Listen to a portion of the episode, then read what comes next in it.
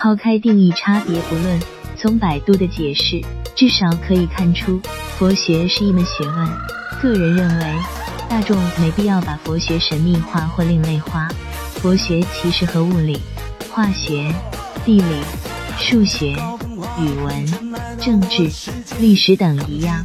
也是一门学问，每门学问都有自己特定的研究方向或领域。佛学简而言之就是研究佛的学问，包括佛教史、经律论和佛法等。为了方便论述，本段内容继续采用限定性定义，并且应用奥卡姆剃刀原理。佛教史就是指佛教发展的历史。经是佛陀说过的话的汇编。律是指给信徒或信众制定的纪律或行为规范。论是对经律的解释或阐述。佛法是指修行者通过系列的身心修行而达到身心健康愉悦，开显本有智慧，实现生命之究竟觉醒和明了宇宙之本来真相的方法，包括理论理解和实践活动需要说明的事。这与民众一般认为的法力或神通不一样。说到这里，来了两个问题：一说引用了百度的有关解释，那凭什么说百度就是对的？二是我在引用时。有时会对其进行修改或删减，然后不引用时完全自己定义。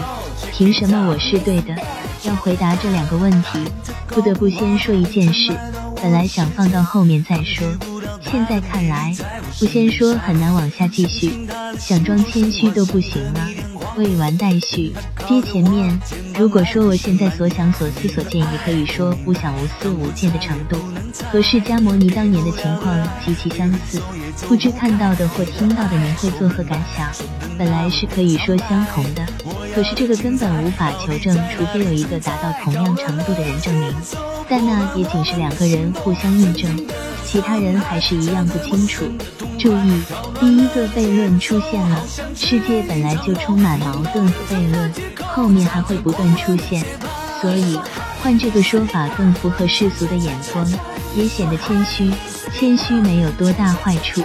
据不少专家和名家的解释，牵卦是六十四卦中唯一六爻全吉的卦象，可见谦虚不但使人进步，还能够吉星高照。其实这也没什么。历史上不止三两个人，其中多数不为民众所知，不是他们特意低调，是那种境界必然这样。和释迦牟尼先生一样，都看到了生命究竟真相和宇宙终极真理。为什么说没什么？因为达到这种状态的人，看什么都不会觉得奇怪。这里有必要对一个人们经常混淆的事情或者说现象进行说明：看到和拥有不是一个概念，看到不等于拥有。感觉不等于事实，大众经常在这里出现错误。比如有人说某人学佛已达一定境界，很多人会自然认为那人有佛的神通，也可能有人会说是神经。有人说某某在大学工作。